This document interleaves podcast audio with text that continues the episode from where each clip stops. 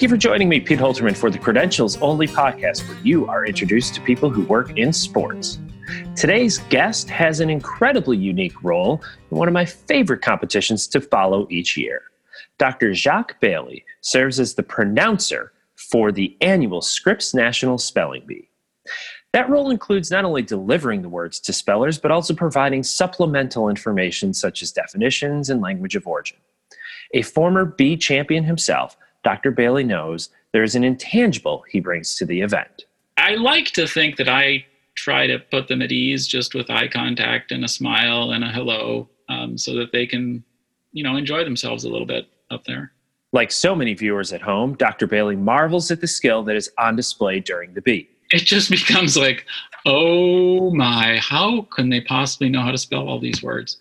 Because at that point, we're asking them to spell words that most people who are really learned have never heard of. It's really just, you know, jaw dropping amazing. Dr. Bailey also revels in the camaraderie that the spellers enjoy during the event. All the spellers want each other to spell correctly. As always, there are show notes posted on credentialsonly.com with more information on what we discuss in this episode, which will be worth checking out today to see just how some of the words Dr. Bailey brought up are spelled. Without further ado, please enjoy this conversation with the Scripps National Spelling Bee pronouncer, Dr. Jacques Bailey, on Credentials Only. Are you ready? Let's go. Dr. Bailey, thank you so much for joining me. I want to start by going back to 1980. Do you remember what word you won the 1980 spelling bee on? Of course. It was uh, burned into my brain. It was elucubrate. E L U C U B R A T E. And what in the world does elucubrate mean? Well, it's a funny word. It means the same thing as lucubrate. So there's elucubrate and lucubrate, and they both mean to burn the midnight oil, to, to study late into the night, to, to really work hard. How would you describe the experience of competing in the bee? Oh gosh, back then it was um, it was grueling. To if you stayed in the bee for until the end, you were on a stage for two days with very very bright, very hot TV lights, with uh, you know just everybody paying attention to you, and, and it got to be really kind of exhausting. Um, but it's it's also really fun and, and energizing because you know you're just like what'll be, what'll my next word be? And then you're listening to all the spellers spell and you're thinking oh can I spell that? Oh man but I didn't get that one. Um, and, and, then you know oh oh they've got it they asked the right question or something so it, it's you know just as sitting there watching the bee is entertaining for people who aren't in it it's also really kind of entertaining for the people who are in it and when you got down to the final two, you're the last person you were up against misspelled a word, right? And then you had the opportunity to correct it. What was that word? So that's a funny story because if you remember 1980, most people didn't have PCs. Computers were just something that was hitting, you know, the mass market for the rest of us. Uh, and the word was glitch.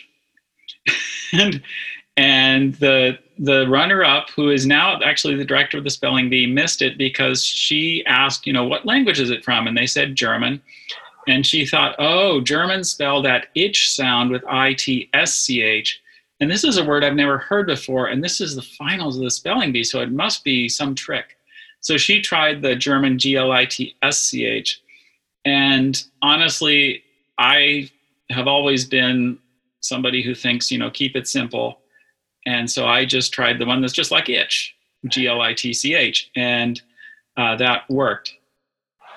Do you remember much about the pronouncer from when you were competing? Not really. Um, no, I don't. I remember the the pronouncer after him, uh, Dr. Cameron, Alex Cameron, because I worked with him a lot. I was his uh, associate pronouncer for about twelve years. And how did you get back into the bee to be the associate and then become the pronouncer yourself? Uh, so in 1991, 11 years after I won the spelling bee, I wrote to them and I said, you know, 11 years ago, I won the spelling bee.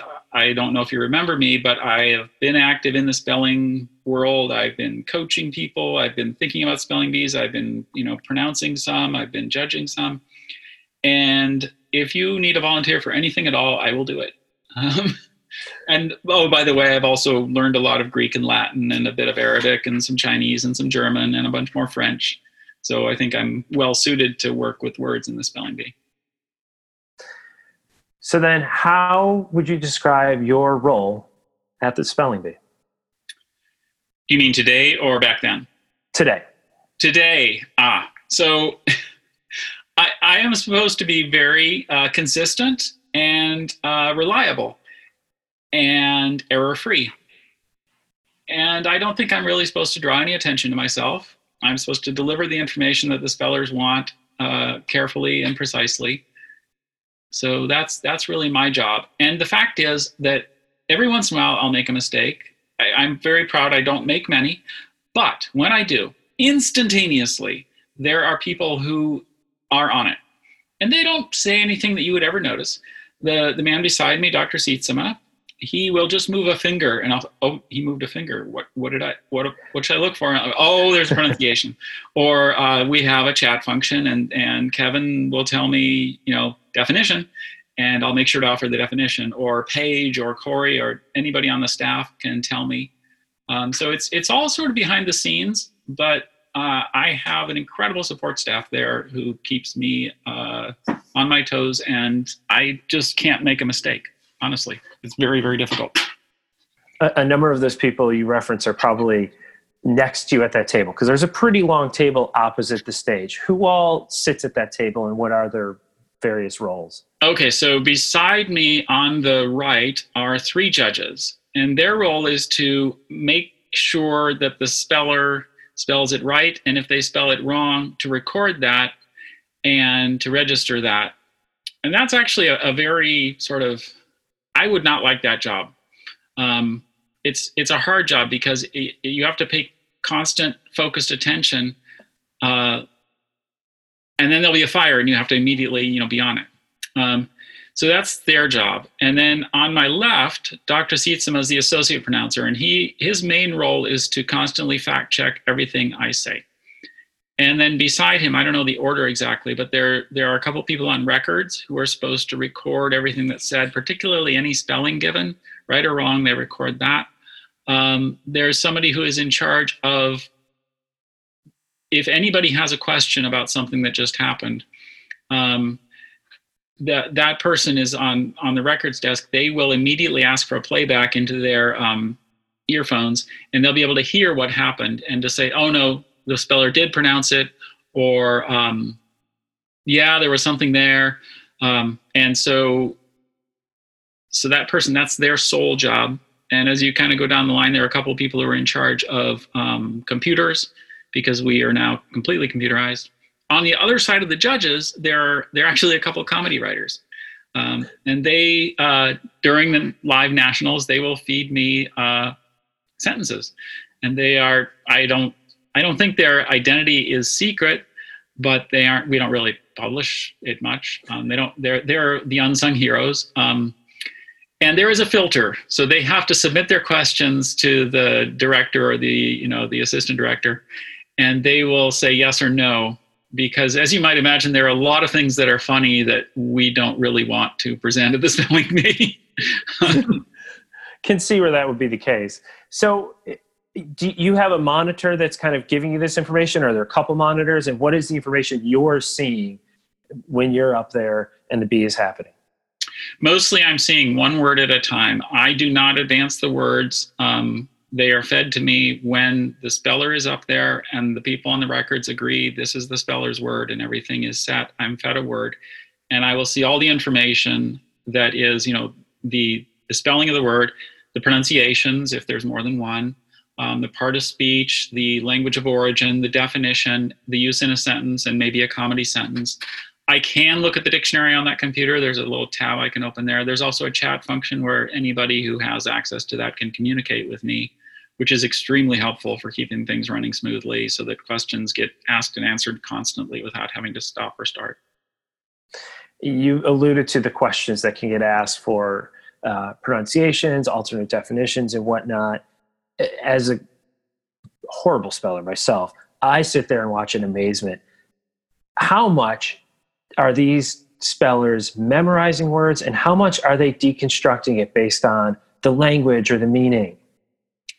So at the National Bee, the, the spellers who are there are generally doing both all the time. Even if they've seen the word, they want to make sure is this really the word I've seen? Because I've been studying thousands of words and I got to make sure it's that one. So they will often ask for all the information, even though they're relatively confident, just to confirm. Every once in a while, they have some doubt and they're looking to figure out, oh, is that a double letter or not? So they'll ask for the language of origin, and maybe that'll tell them it's Latin. And then they'll figure out, oh, so my word is, let's just pick an easy word, like, well, a, an easy word that everybody misspells, accommodate. And they'll say, oh, does that come from add, meaning toward? And that'll be right there in the dictionary. And Dr. Sietsema will say, yes.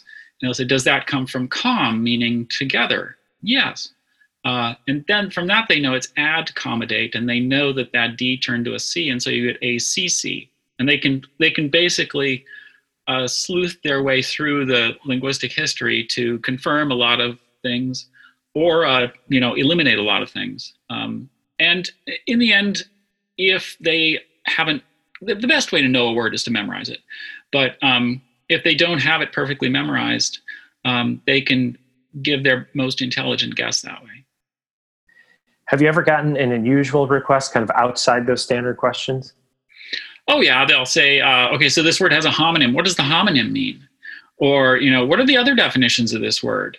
Um, can you define a word in the definition? Um, can you spell the word? And, you know, they often ask for the spelling of the word. They'll, they'll usually they try and sort of slip that one in quickly and see if maybe I'll, maybe I'll do it. uh, sometimes they just, you know, ask you know, friendly questions like, "How are you doing?" Um, Have they ever asked for uh, you to sing a word or use it in a in one of those comedy sentences just to give them a little bit of a relief from the tension?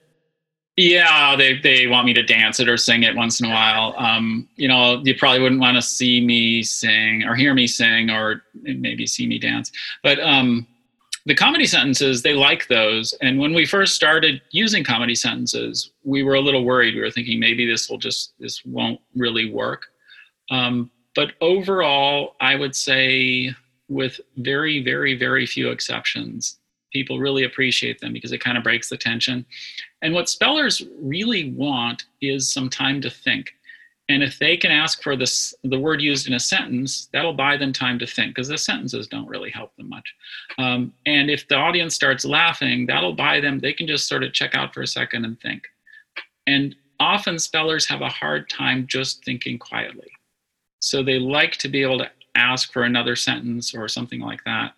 Um, even if they aren't really paying attention to it. So I never resent them asking questions. They can ask them three or four times. They have a time limit. I'll, you know, I'll answer as long as they have time. Which is how long that time limit? Oh goodness, I think it's like two minutes. Okay. Plenty of time, but um, you know, some of them come right right up against the limit. You mentioned the crowd might laugh or something, and and I think um, there, there's a giggle factor that I think I saw you reference yeah. in an interview explain what you mean by the giggle factor. Well, there's different kinds of giggle factor. So there was, uh, uh, so we had a word numnah, and the speller got the word and thought it was pronounced a different way and said something that was rather interesting. And um, and I immediately had to say, uh, no, no, it's numnah, and bring him back to how to pronounce the word. Um, so there's that giggle factor. Another giggle factor is um, you know there are certain words you probably wouldn't want uh, you know grade school kids pronouncing too clearly in a sort of isolated way because it just brings the wrong things to mind. Um, you know the color fuchsia is a good one. You just don't want to spell that out loud too too too much. Um, there's there's other things that you know like that that you kind of want to avoid.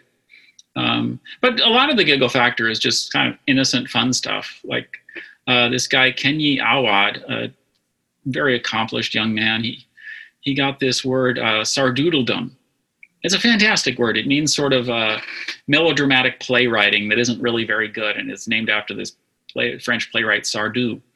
Um, but it's a funny word, and he got the word, and he he's just started giggling. He just couldn't stop giggling, and and you know eventually he got in control and spelled the word.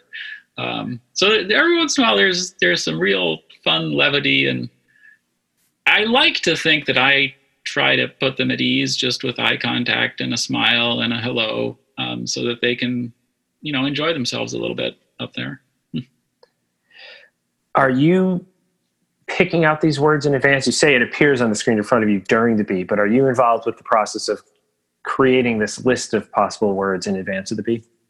There is a very large process, and it's kind of a sort of secret sauce situation. But there's a team of people who pick the words. I'm not on it. Um, and then the words get kind of put through their paces in that we choose a definition because a lot of words have more than one definition.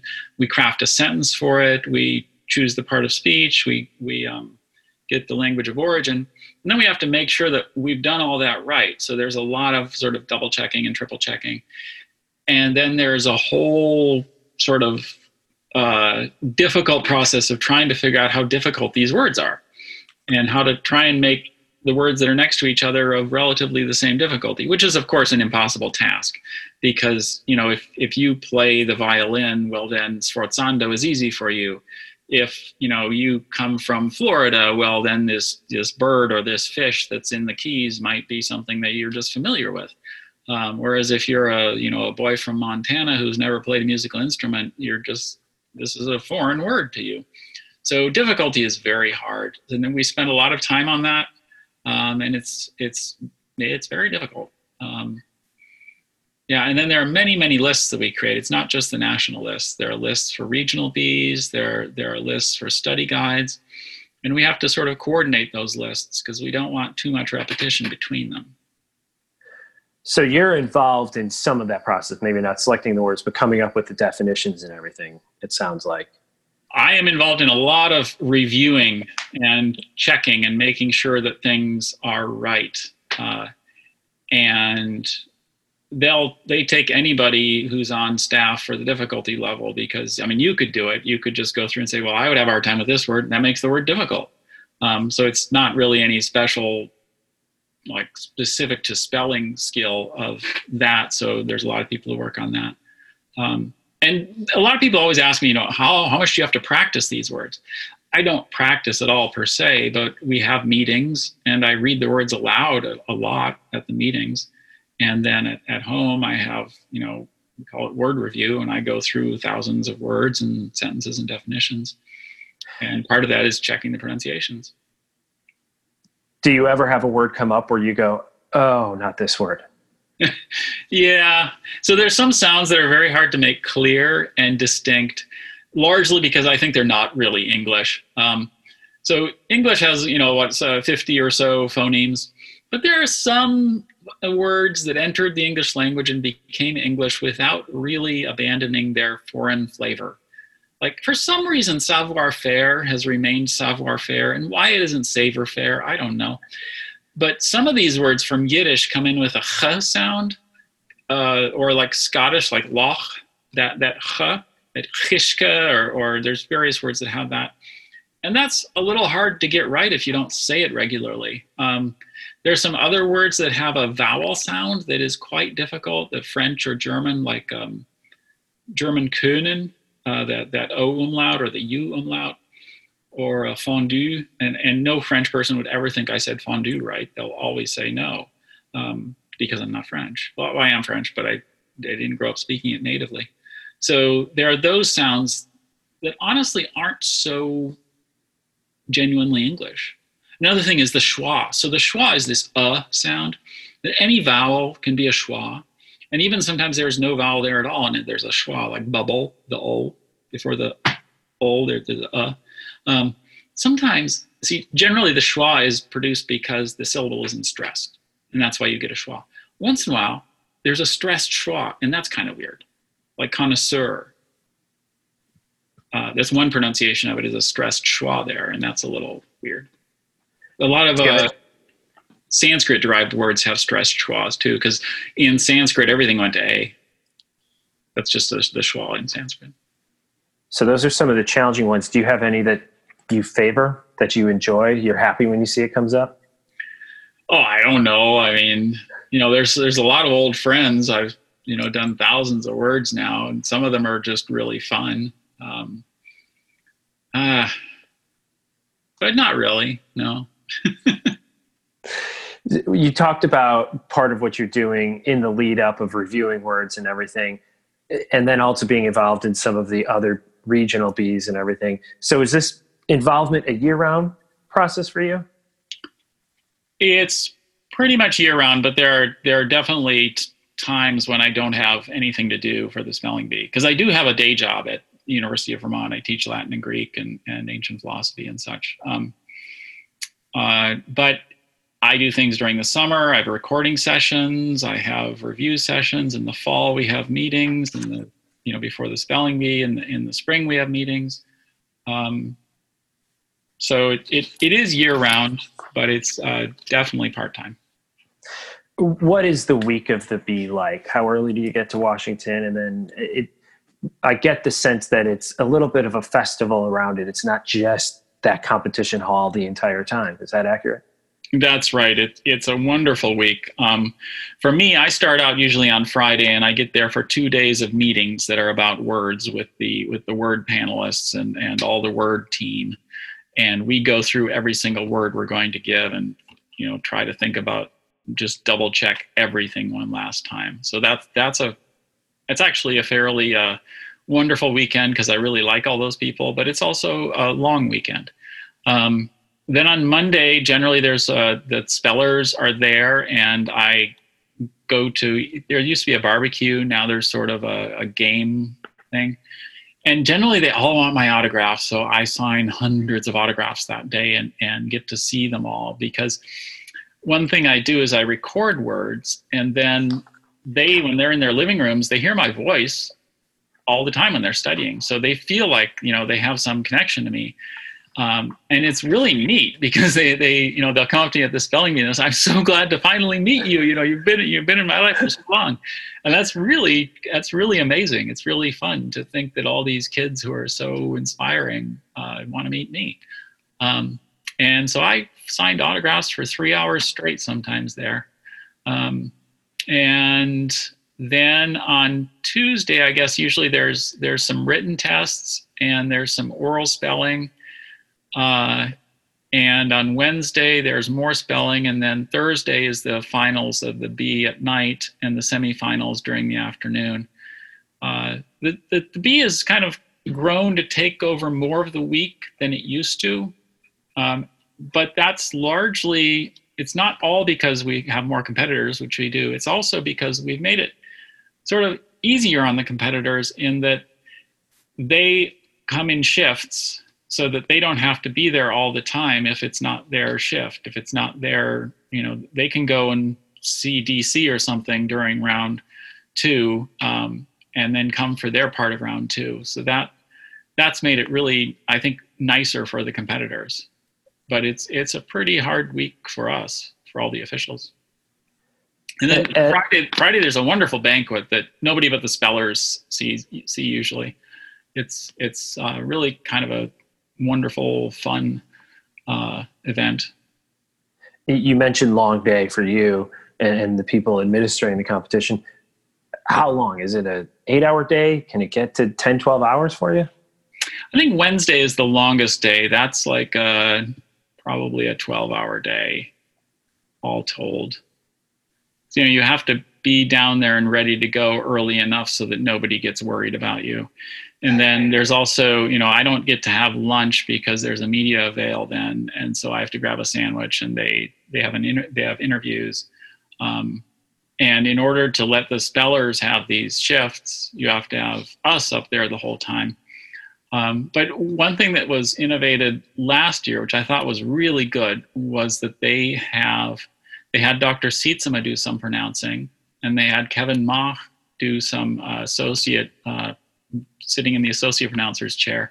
Basically, there's a everybody has an official backup, and we can step out if we need to, and that uh, takes some of the pressure off. it's also a really good idea in that um, pronouncing is a lot of fun, and I will do it as long as I can. But um, there are a lot of people who are perfectly capable of it, and I think Dr. Sietsema was very pleasantly surprised by how much fun he had as a viewer, there's tension in my living room as I'm sitting there on the couch watching these spellers try to get the word correct. What is the atmosphere like in the room? Oh, it's definitely tense. Um, you know, there's. I bet if like uh, if you could really send your thoughts through the air and you could catch people's like a radio, you would catch everybody trying to send the speller the right spelling or what they think is the right spelling. um, it's it's definitely a situation where all the spellers want each other to spell correctly. We're all trying to think, okay, what what question should we answer that we haven't? You know, what you know, what can we do here to make sure that this speller has the best chance possible at spelling this word correctly? Um, yeah. And it, does, know, it's tense, but people think that there's so much pressure on these kids. You wouldn't believe the joy when they hear that they're going to get to be on TV. People think that's pressure, but no, that is a reward for them. They are they're practically uh, jumping up and down. Actually, some of them are because they're going to be on TV. Just being up there on the stage is exciting for them. It really pumps them up. It's it's yes, there's pressure, but I, I've never really felt like it's it's um, it's a problem. It's it's a good kind of pressure. So it's to show off. How does that atmosphere change then when you get down to that semifinal and to those final rounds? Does it feel oh, different in the it, room? It just becomes like, oh my, how can they possibly know how to spell all these words? Because at that point, we're asking them to spell words that most people who are really learned have never heard of. And that's because they're just that good. I mean, we had octa champs, and it wasn't an accident. They were good. Um, Uh, and it's it's really just you know jaw dropping amazing. I really am so impressed by these spellers and i think everybody is feels that way about them. And it's it's inspiring that their families and their parents are always always supportive to them. Um, uh, that's that's really nice to see in what ways, having competed yourself in the bee, how has that influenced what you do now as the pronouncer? Well, it certainly makes me have an awful lot of patience and um, just be willing to, you know, do whatever it takes to make sure that this speller uh, gets what they ask for when they're up there and gets a fair shake um, and gets treated, you know, well. And and also, I think that just by being somebody who has been up there, um, I think that they they they sort of realize that there's somebody there who who knows a little bit about what they're going through. And I would guess part of it is what they've gone through to get there because you're working with spellers throughout the year. What is the process like for most kids who do wind up on that stage in Washington? So there's a there's a gamut there are some kids who don't study at all. They just go, they take their school bee and they see how far they go. And then there are the kids who think, I'm going to really try for this. And they will study for, you know, three, four hours a day for months. And they will just devote their whole life to spelling. And I say their whole life. Usually they're playing sports and they're, you know, they're, they're uber achievers in, in, in uh, academics. So yeah, they'll devote as much of their life as they can because they're, I mean, if you read their bios, they're, it's far from a situation where they don't go to school and they just do spelling. Nobody does that. It, they're all playing basketball and violin and dance and whatever. Um, but they they work really hard on spelling to the extent that they can, and some of them go you know up to three hours a day working on spelling. But what that involves is, you know, learning foreign languages and, and scouring the world for different terminology for food and for music and for chemistry. And uh, it's basically learning about the world. And you mentioned coaching. So what it, that's really what it comes down to. It's just getting also the, the root origins of so many different words. Is that an easy way to summarize it? Um, so, so there are coaches out there. There are some that will even take pay for it. Um, I don't think there's any need for that. I think basically what you should do is uh, you know get yourself access to a dictionary and get somebody to quiz you through the dictionary and start looking for the roots of words. You know, you think, okay, so Hawaiian words. I'm having a hard time with Hawaiian words. Well, nowadays you can with about you know six type type six letters and you can get every Hawaiian word in English. And you can look at them and you can realize, oh, wait a second.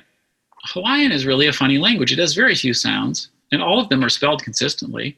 And it's no longer hard for me because, you know, humuhumunukunukuapua'a, well, that's just a long one. Uh, you know, there's a bunch of them and they're all spelled nicely. Now, what about German? These German words, I have such a hard time with, you know, Sprachgefühl and, and Weltanschauung it's the same situation. You can't have a spelling bee in German because every word is spelled the way it sounds in German. You just have to get your mind to think about German spelling. So to do that, you take your dictionary and you start playing with it. You start looking up all the German words and you see, well, what did English do to German? And that's where you get some turbulence because if you just take the German word the way it's spelled in German, that's one thing. But then if you anglicize it, it kind of all bets are off because you aren't really sure how English are going, what they're going to do to it. Uh, I always find Afrikaans words are really hard because there's those double A's and double K's and J's that are stuck in there. Uh, you know, the, the Dutch uh, Germanic language is, is fairly difficult for us. Um, but you can put together a list of a, you know, it's, it's uh, not that many hundred words. You can pick out the really weird ones, and really weird words are easy to remember because they're weird. You know, if you see somebody with three eyes, you're going to think, "Oh, I know that person. I'd recognize them anywhere." You know, you you you see this this crazy word that's got a silent Q. It's like, wow, that's a good one. Yeah, I'm going to remember that. It's the words that are kind of like other words, but aren't quite, you know, that that that aren't so remarkable that'll trip you up. And that's where uh, knowing spelling patterns is is very helpful.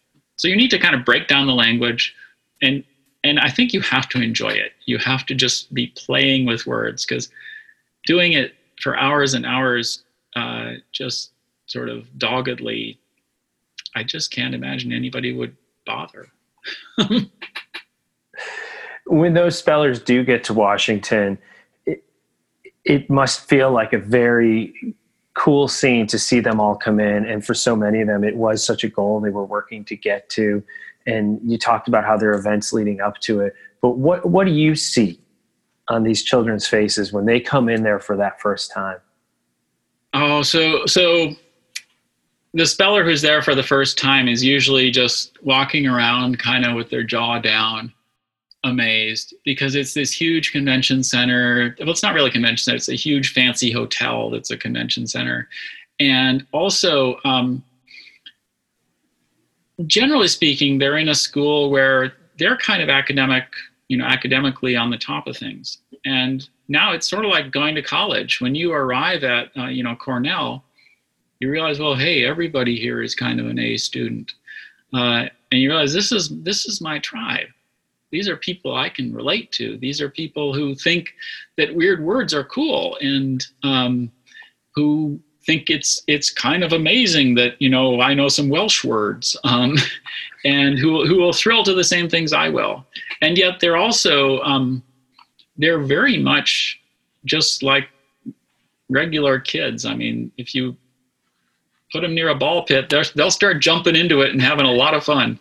Um, and it, it's you know you think oh yeah they're all nerds, but no, they, some of them are, some of them aren't. Most they're, just all different varieties. Um, but mostly, I think they're they're just really glad to be there. And you mentioned the attention you get in signing autographs and everything. Do you feel uh, what is your reaction to kind of being the face of the Scripps Spelling Bee? it's, it's pretty strange. Um, I it's it's one of the the great privileges of my life to to be that. Um, I I'm very sort of proud, not in the sense that I feel like I've accomplished anything, but it's just a wonderful role to have and to be able to be in. Um, you know, people think that I have this skill uh, to pronounce words, but essentially I, I just read them out of the dictionary and I read just like you read. Um, so it's it's it's really kind of wonder, wonderful and, and humbling because you know all these kids are so incredibly accomplished at that age and it's not that they're so accomplished as spellers it's that across the board you look at them and you realize that they are accomplished i mean they have they are they're really interesting kids. Um, it's it's just really humbling. It's neat. Do you keep up with any of them? Do you know what they're doing ten years on when they're in you know postgraduate work or whatever it is that they're doing? A very very few. Um, there are some who come back to the spelling bee and work for it a little bit, um, and those ones I know more about. But at this point, last year we had over 500 spellers, and with 500, it's just too many. It's it's just too many. I I can't keep. There are some that, that I know, but I feel strongly that I don't want to. I do like some of them a lot. They're just really neat. Um, but I don't want to ever be seen to be playing favorites or even to be more friendly with some than others. It's it's kind of about appearance, um, because I think that when you're the first time you come to the spelling bee, you look around and you realize, oh my, some of these kids have been here four times, and they know the officials, and they really, I mean, what chance do I have? And I think it's really important that every kid who goes there, that they have the feeling like they are the one who should be there and the one who has a chance and the one who, you know, is belongs there.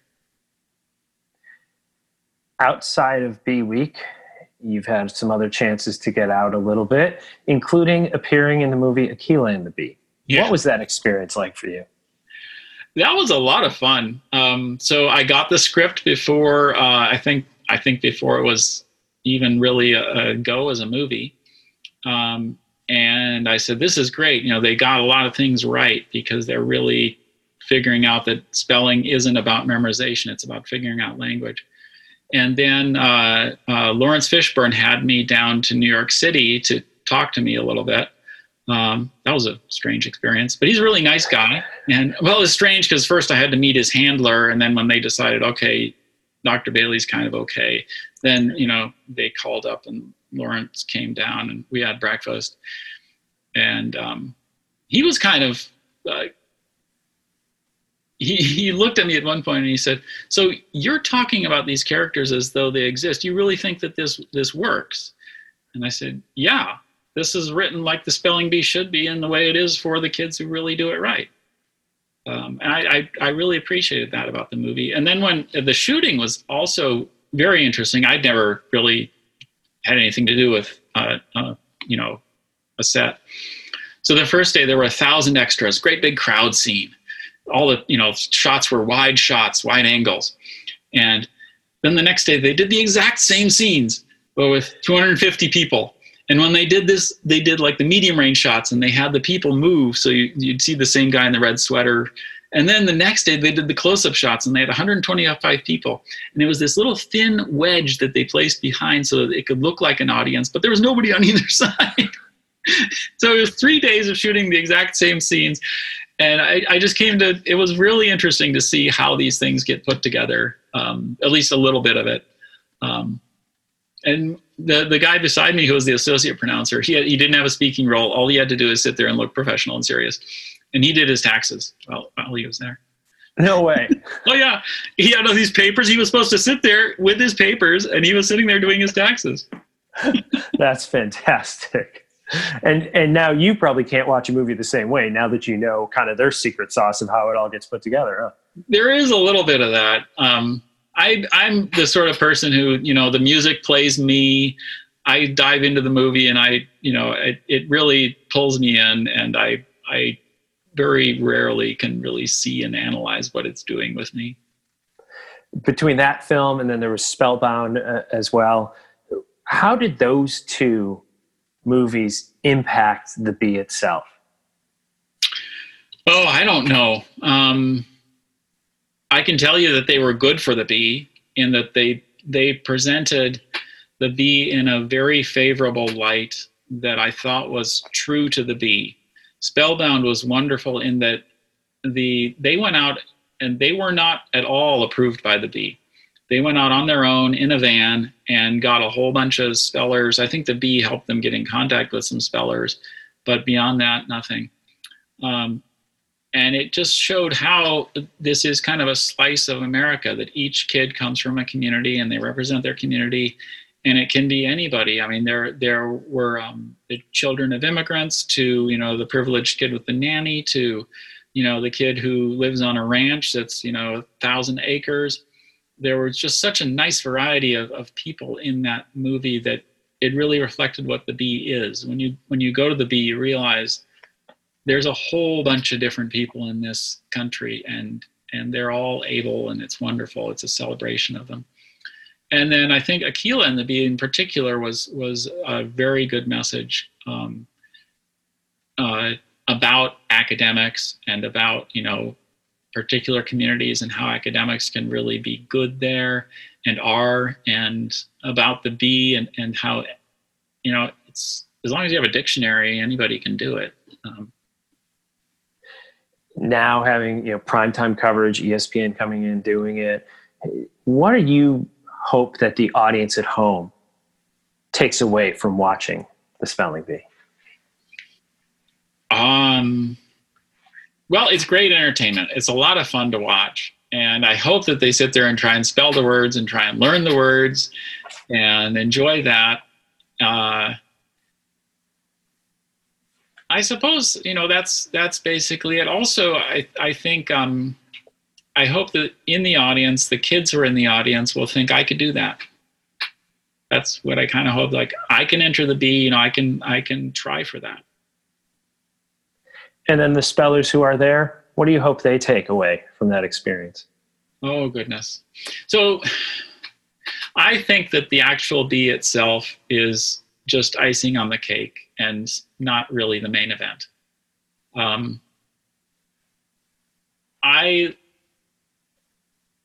when they show up to Washington, they've won everything that really matters because what they've done is they've learned so much, and they've got that. That's locked in. They won't lose it. Um, who, the person who wins the bee, half the time I can't remember who won the bee last year, um, and I hope that they will have thousands of doors opened for them when they realize, oh my God, there's something called a Taoiseach. What is that?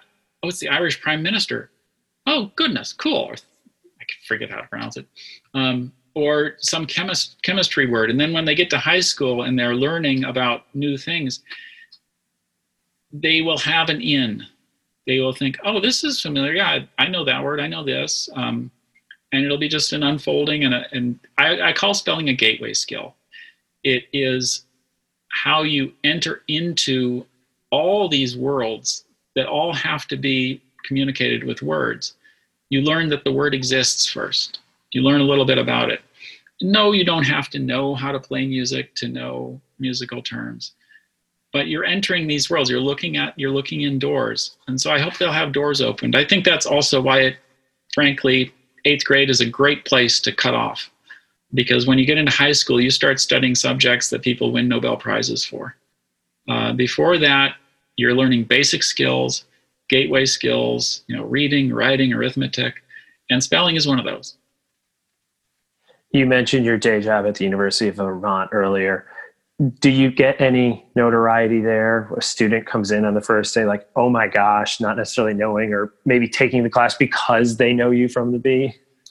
I've had a few kids take the class because they know me from the bee, um, just a very few. Mostly the students will discover halfway through the semester that, hey, Professor Bailey has a Wikipedia page. Have you checked it out? And, and then they'll start to realize, oh wow, he has this whole other thing that he does. That's so cool. And mostly they just think it's really cool. I think that I have a Wikipedia page really is very interesting to them. I close every episode of this podcast with something called the set pieces. So these are six questions that I ask everybody. So if you'll indulge me, um, the first one: What do you consume in terms of podcasts? Are you a podcast listener or any newsletters that you kind of are keeping up with that, that help you with your work. And I think specifically to the bee, because some of the academic journals probably won't land well with my audience. So I do not listen to podcasts. Um, I read The Economist and The Week, and I like Aeon magazine online. I get a lot of interesting stuff from that. There's also a thing called JSTOR, which is a bunch of academic journals, but they have JSTOR's daily stuff, and it's just kind of a little academic thing, and it's accessible. Um, so you don't have to be a physicist or a linguist. Um, so I like those. Social media. Are you on social media? Is there anybody you particularly want to follow, or is that not a space you've entered into? I know virtually nothing about social media. I do have a cell phone. It is rarely charged, and you can never reach me on it because I rarely have it. Um, I have a computer, of course, but I do nothing on any of the social media platforms. Once in a while, I'll contact a friend via one of them because they're doing that. Let's talk about books then. What are some books, a couple of books that you'd recommend for someone to pick up and read? Oh, goodness. Um, I like science fiction, and I've enjoyed reading Ann Leckie's books um, just because they're very imaginative and a lot of fun. Um, during the school year, I don't read many books aside from what I'm teaching because I don't have that much time. I think everybody should learn about Stoicism. Stoicism, I think, is really interesting. Whether you want to be a Stoic or not, it will change your life because it makes you think about things in different ways. And I'm an academic, so, you know, I've read academic books on it, um, but you don't have to be an academic. Honestly, here's what I think is the most miraculous thing that has hit our cultural world in the past 20 years Wikipedia. I, I am flabbergasted by Wikipedia. It is constantly improving. I'm learning Sanskrit now. I can use it as a Sanskrit dictionary. I'm learning Old Norse now. I can use it as an Old Norse dictionary. That's the Wiktionary part of it, which I associate with Wikipedia. It's a it's it's an encyclopedia like the world has never seen because you can look up companies on it. You can look up uh, hardware store things on it. And you can also look up everything that Encyclopedia Britannica used to have or still has. All the cultural stuff that encyclopedias traditionally had, plus everything else. You can look me up on it. it, it, it is absolutely fantastic. I, I give money to Wikipedia, and I think it's it's one of the best developments of the past 20 years. Is there a particular Stoicism book that you'd recommend? Uh, I think that people relate well to Marcus Aurelius's meditations. Um, but I think Epictetus is probably better because it's a little bit more connected. The problem with Stoicism is the great geniuses of Stoicism have been entirely lost. Chrysippus and Cleanthes and Zeno, uh, we, do, we have virtually none of their writings all we have is sort of the, the ruins of a system. Um, so for my money, uh, I like Lawrence Becker's book, A New Stoicism. He's trying to revive it. I like Tad Brennan's The Stoic Life, which is an academic book about Stoic philosophy. Um, those are those are great entranceways into it. I am not really a Stoic. It's just that it has really helped me think about things when I need to think about them this is a bit of a left turn from talking about stoicism, but I do ask this to everybody. Are there any TV shows that you're streaming? Uh, so we are currently doing probably our sixth run through as a family of Buffy the Vampire Slayer. uh, my son and I have recently watched Never Have I Ever, which we've enjoyed tremendously. My daughter cringes and can't watch it. It's very funny. um, let's see. My son has introduced me to some animes that are that are great fun.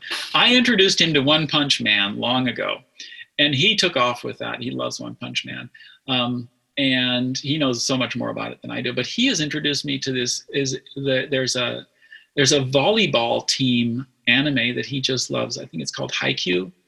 Um, he's been uh, watching that with me. We're rewatching it. Um, what other things?